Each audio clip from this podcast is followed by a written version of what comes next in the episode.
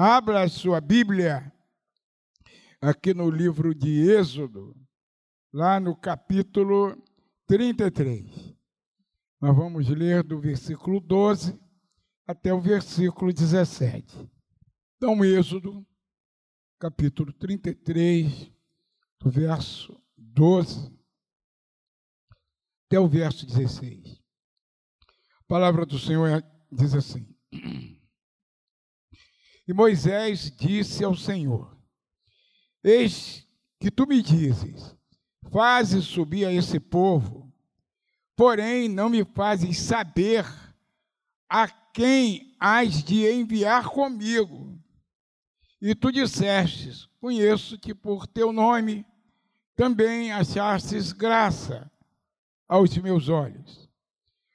Agora, pois, se tem achado graça aos teus olhos, rogo-te que agora me faças saber o teu caminho e conhecer-te-ei para que acha para que ache graça aos teus olhos. E atenta que essa nação é o teu povo. Disse, pois, irá a minha presença contigo para te fazer descansar. Então disse-lhe: Se a tua presença não for conosco, não nos faça subir daqui. Como, pois, se saberá agora que tem achado graça aos teus olhos, eu e o teu povo? Acaso não é por andares tu conosco, e separados seremos eu e o teu povo? De todo o povo que há sobre a face da terra.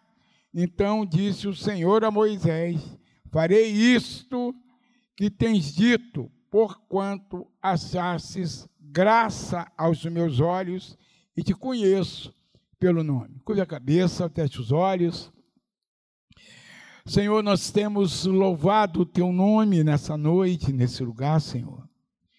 Em meio aos louvores, em meio à adoração, às orações que já se fez nesse lugar, Senhor, nós já temos ouvido a tua voz, tu já tens falado conosco, temos sentido a tua presença aqui no nosso meio.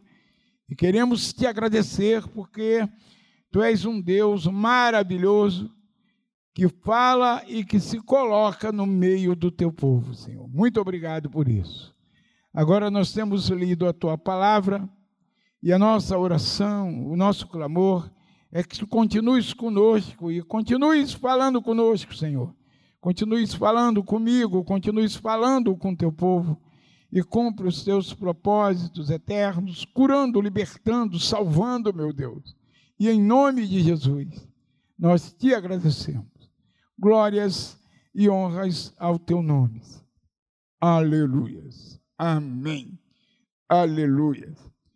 Então, irmãos, é, o contexto né, é, desse texto é que começa lá no capítulo 32, quando Moisés sobe ao monte o povo se dispersa, o povo se desvia e induz Arão a fabricar um bezerro de ouro.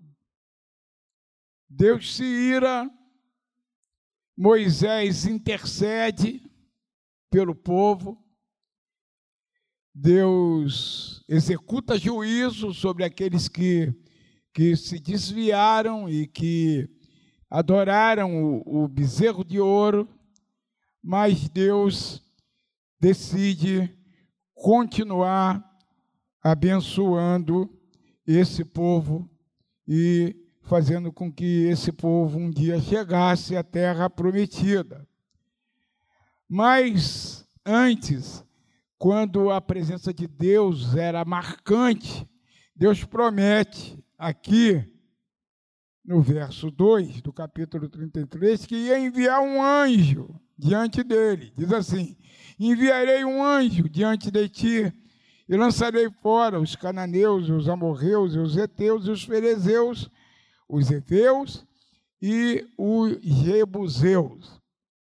E aí Moisés continua confabulando com Deus e eu queria basear essa essa essa mensagem aqui no versículo 14 do capítulo 33, que diz assim, do 14 no 15.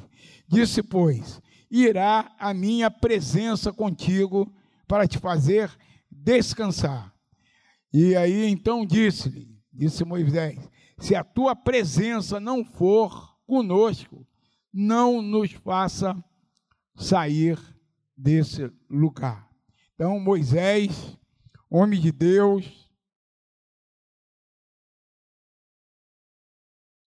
homem que, segundo Hebreus, ele era versado em toda a ciência do Egito, então um homem muito inteligente. O Egito, naquela época, é, se destacava entre os povos é, através do poder bélico, era a maior potência bélica da terra, e alguns historiadores dizem, inclusive, que, que Moisés seria ou era o comandante dos exércitos do sul do Egito. Então, ele, particularmente, era alguém adestrado na guerra, né? o povo não, mas ele era adestrado na guerra. E também de uma cultura invulgar. Hebreu disse que ele abriu mão de toda aquela cultura, de todo aquele conhecimento para libertar o povo de Deus. Então Moisés não era um qualquer, não era um escravo, sabe? Ele atendia na corte, era filho da filha de Faraó, foi criado e foi assim educado para ser o próximo faraó do Egito. E aí ele abre mão disso tudo para libertar o povo, ele abre mão disso tudo para obedecer à voz de Deus. Então não era um qualquer. E ele sabia o que ele iria enfrentar durante aquela caminhada, né? Com um, um grupo de cerca, segundo alguns historiadores, 3 milhões de pessoas. Segundo alguns historiadores, eram 600 homens que estavam aptos, mas não adestrados para a guerra. Sabe? Estavam prontos para ser treinados, mas eles não estavam treinados para a guerra. Ele sabia os inimigos que ele iria enfrentar.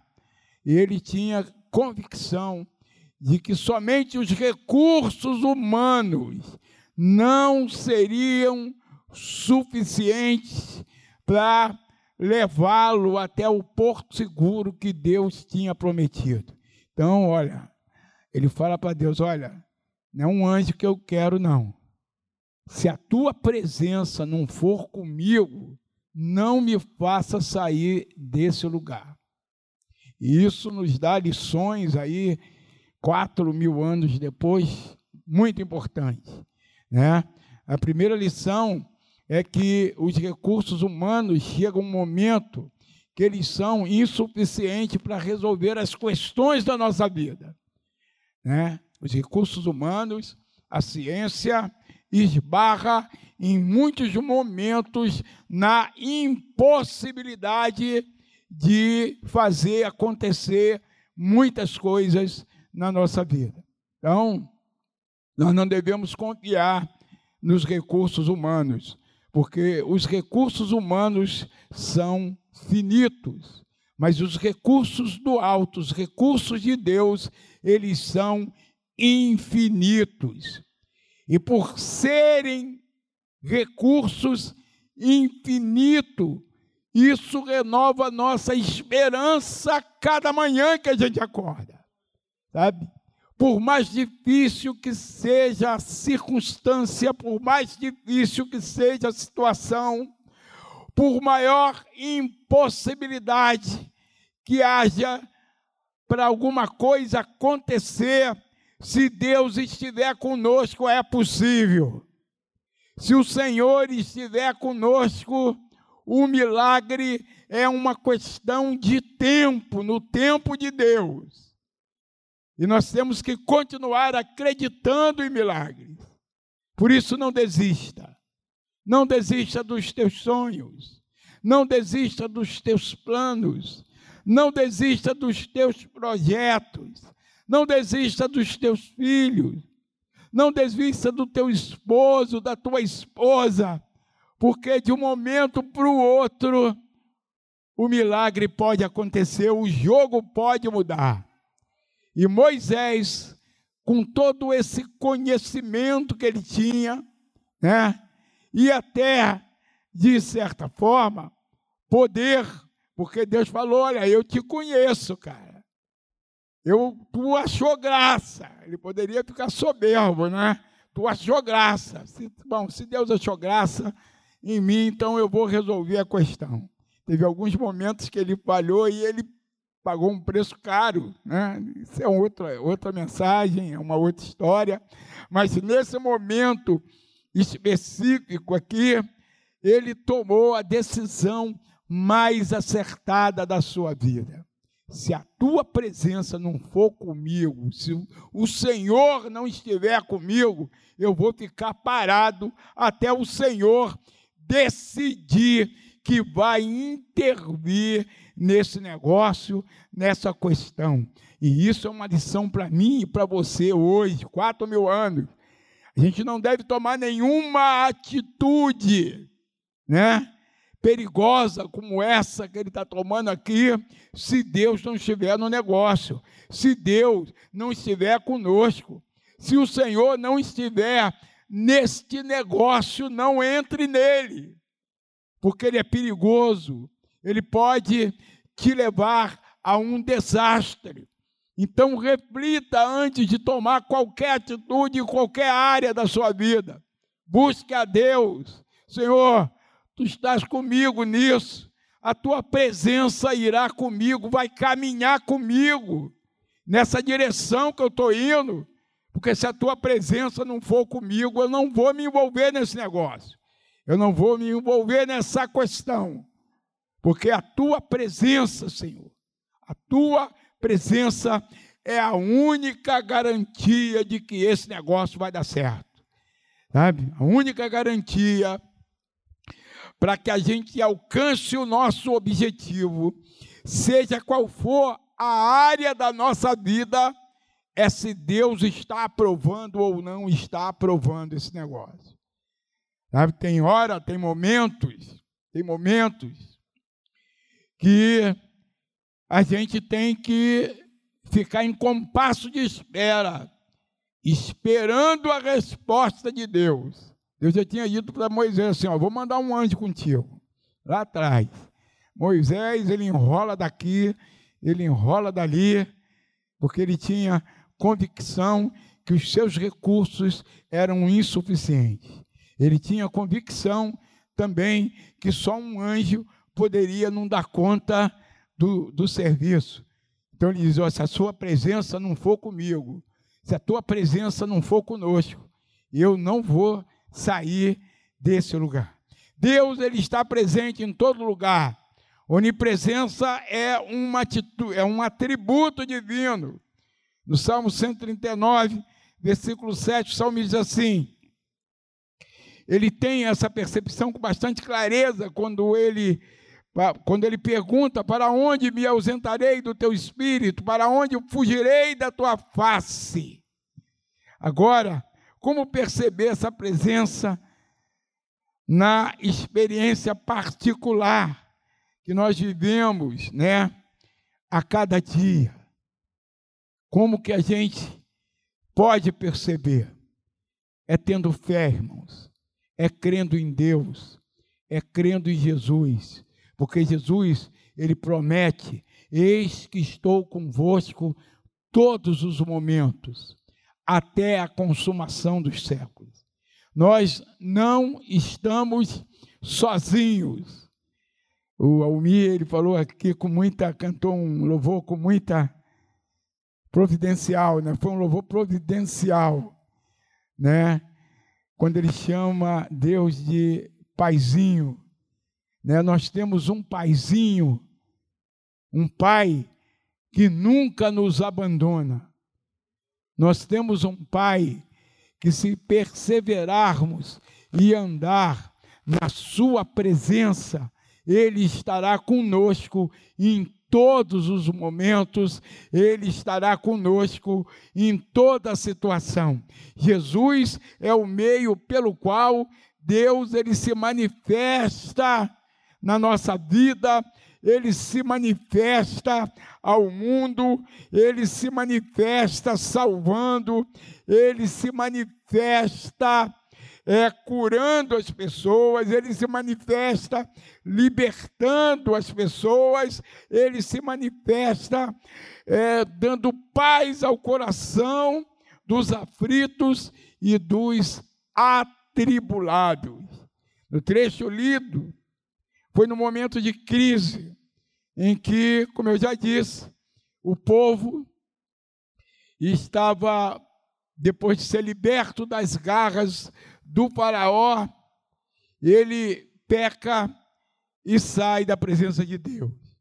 Moisés, ele intercede pelo povo, porque ele sabia da misericórdia de Deus, e logo adiante ele sabia que Deus ia perdoar, e logo adiante ele tem esse encontro maravilhoso, onde ele afirma que sem a presença de Deus não valeria sair daquele lugar. E aí, quando Deus lhe promete que irá, que iria com ele, isso lhe dá uma injeção de ânimo, dá uma injeção de ânimo em Moisés, o incentivando a continuar na caminhada. Quando Deus diz: A minha presença irá contigo e eu te darei descanso, ele realmente descansou na presença de Deus. Irmãos, a questão muda qualquer situação, por mais complicada que ela seja, se Deus está conosco. Se Deus está conosco, as portas se abrem. Por mais complicada que seja a situação, as portas vão se abrir e você vai poder sair amanhã, quem sabe, e conseguir aquele emprego que você tanto anseia. Porque Deus ele abre portas onde não existe portas para ser abertas. Ele abre portas impossíveis de serem abertas pelos recursos humanos, pela inteligência humana. Tem muita gente muito bem preparado tecnicamente para entrar no mercado de trabalho e não consegue.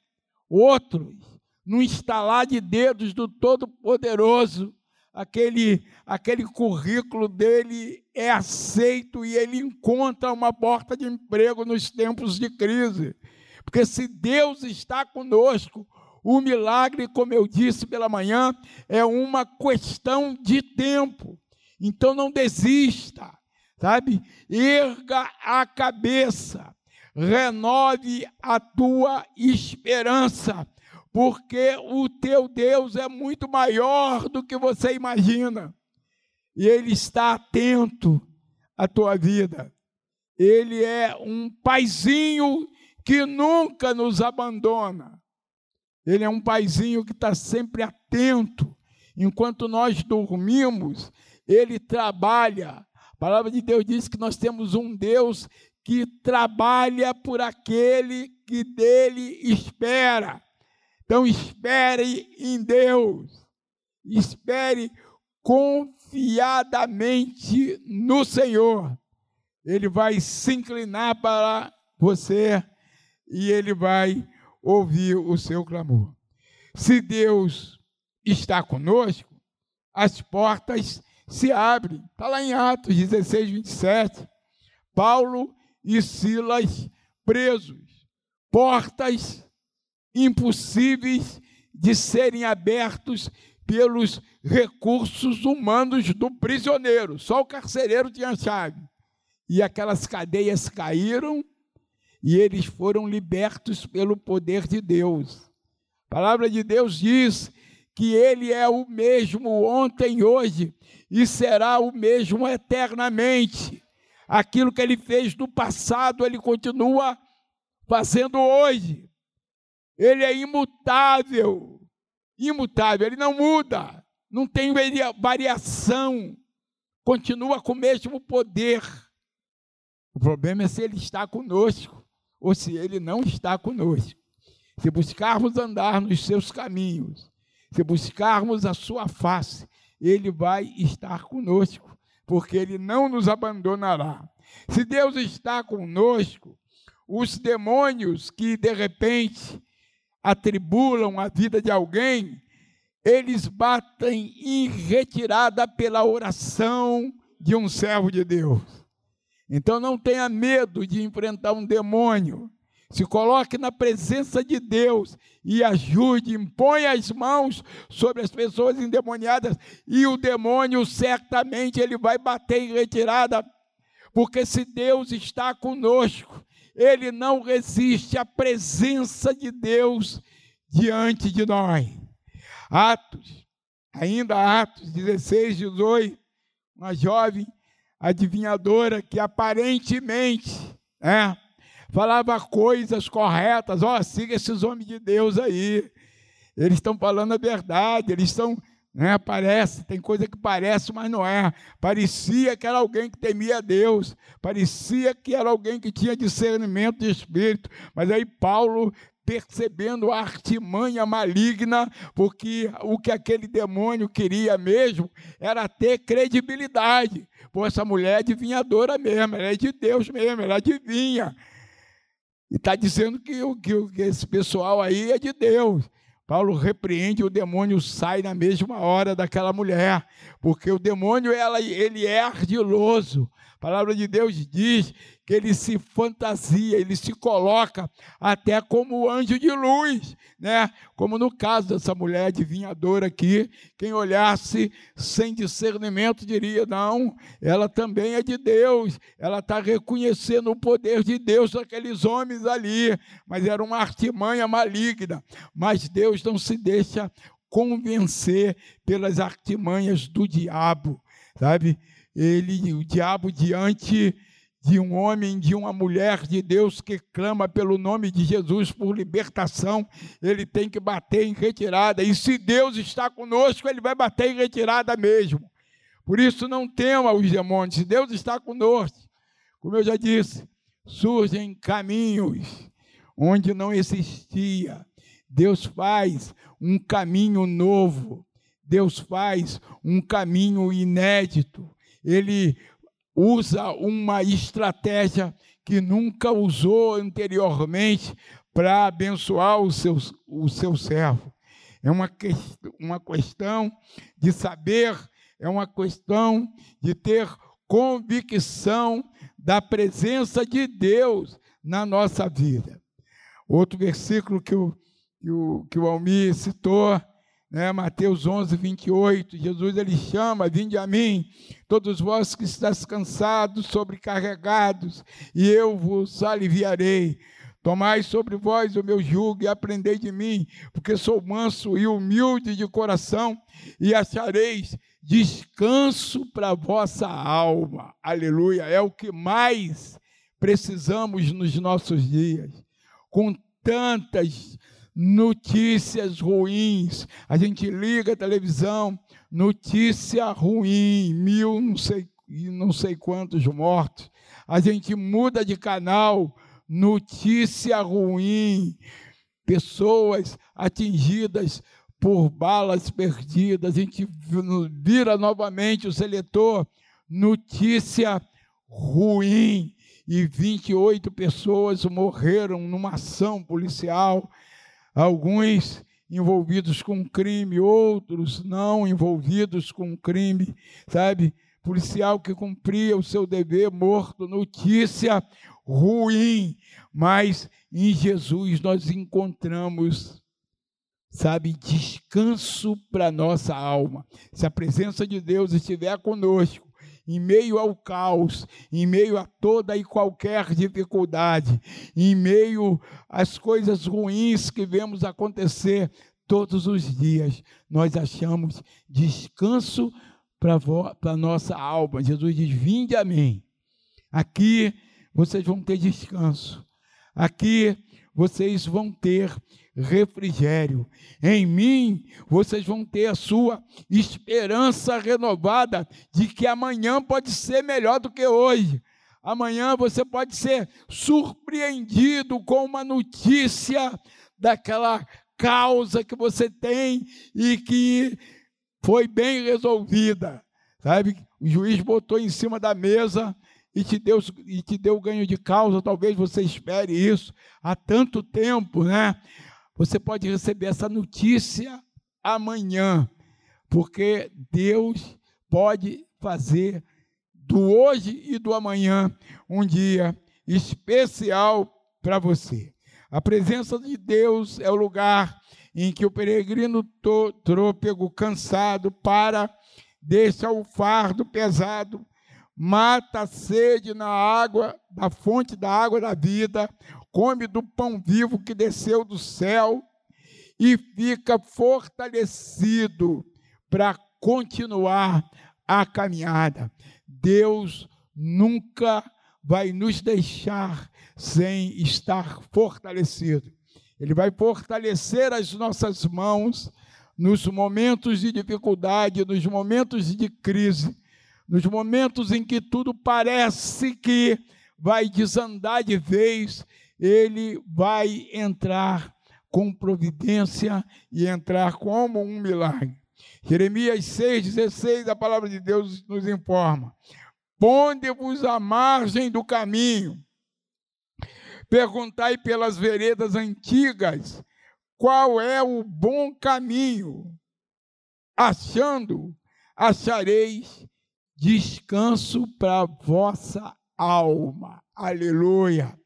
Tem um lugar de descanso para minha alma, um lugar de descanso para tua alma.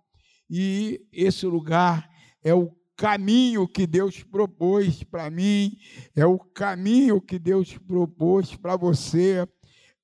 O caminho é Jesus. Eu sou o caminho a verdade e a vida. Jesus não é um dos caminhos propostos pelos homens, né? ou uma das religiões. Jesus não é um dos caminhos, mas ele é o caminho por excelência. Ninguém nunca ouviu dizer que Maomé que diz assim, ó, eu sou o caminho. Ele nunca disse isso. Porque ele não tinha autoridade para dizer.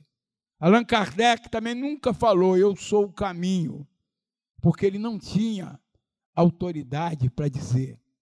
Buda, segundo os historiadores aí, foi um homem muito sábio, mas ele também não disse que era o caminho. O único caminho é Jesus. É o único caminho. Nunca duvide disso, para que você tenha descanso para a alma, né? Você precisa entender na íntegra essa mensagem. Jesus é o único caminho que nos conduz à, eter à eternidade com Deus. A presença de Deus, ela dá proteção, ela dá segurança. No deserto, durante o dia, havia uma nuvem que cobria toda aquela multidão.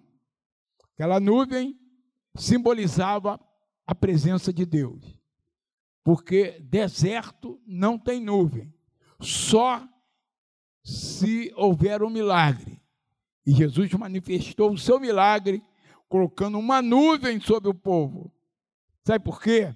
Porque durante o dia o deserto dá 50 graus.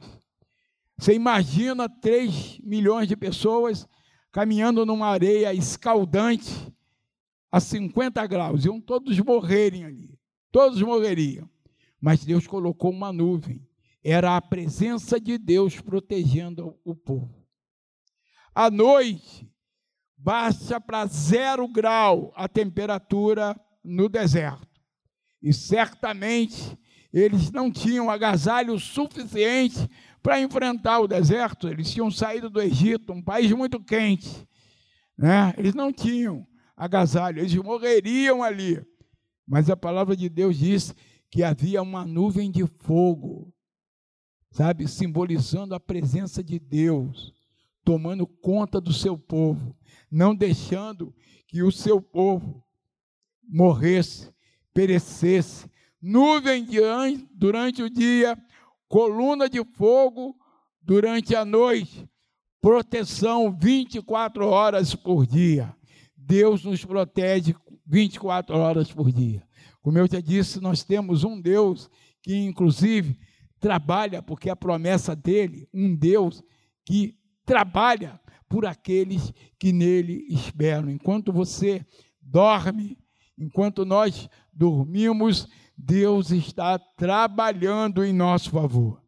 Ele está trabalhando em meu favor em teu favor. Salmo 46, verso 1, a palavra de Deus diz: Deus é o nosso refúgio e fortaleza, socorro bem presente na tribulação. Ele não nos livra da tribulação, mas ele nos socorre no meio da tribulação. Como eu já disse, nós não estamos sozinhos. O Paizinho, o Abba Pai, Ele está conosco em todos os momentos. A Sua presença está conosco. Vivemos momentos de susto, vivemos momentos de medo, de pavor, insegurança, incerteza, instabilidade de toda ordem, inclusive instabilidade emocional. Muitos estão se suicidando por conta dessa crise pandêmica que vivemos. Muitos, muitas famílias estão enlutadas. O meu vizinho, dez, anos, dez dias atrás, perdeu um filho de 43 anos. Alguns aqui devem conhecer, deveriam, devem ter conhecido. Esse menino lá, no ano de 92, ele era adolescente e a família toda desviada, eu levei para Campo Grande comigo, eu levava todo dia, eu trazia. Era pastor em Campo Grande. E lá ele se converteu, lá ele se batizou, né? E depois, através dele, o resto da família também encontrou Jesus. E esse menino, ele morreu é, foi um ataque de Covid fulminante. Ele internou numa quarta-feira, na quinta de madrugada, tem 15 dias, 12 dias, ele morreu. Então, vivemos momentos assim, de profunda crise, né? momentos muito difíceis. E muitos, mesmo no meio evangélicos, estão perecendo muitas coisas, muitas circunstâncias e muitas situações, a gente só vai entender quando chegar lá na eternidade. Mas, de uma forma ou de outra, se vamos antes, um pouco mais jovens ou mais velhos, mas a verdade é que se permanecermos na presença de Deus, um dia nós vamos nos encontrar na eternidade, porque a morte não mata um servo de Deus, a morte transfere para a eternidade.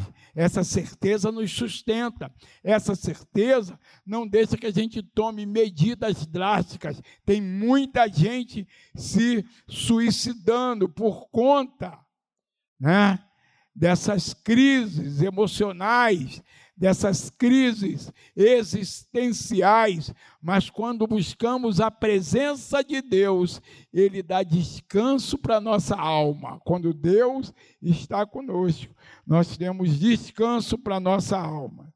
Os discípulos eles estavam trancados numa casa, assustados, com medo dos judeus, tristes. Jesus se apresenta no meio deles e restitui-lhes a alegria. Está lá em João 20, 20.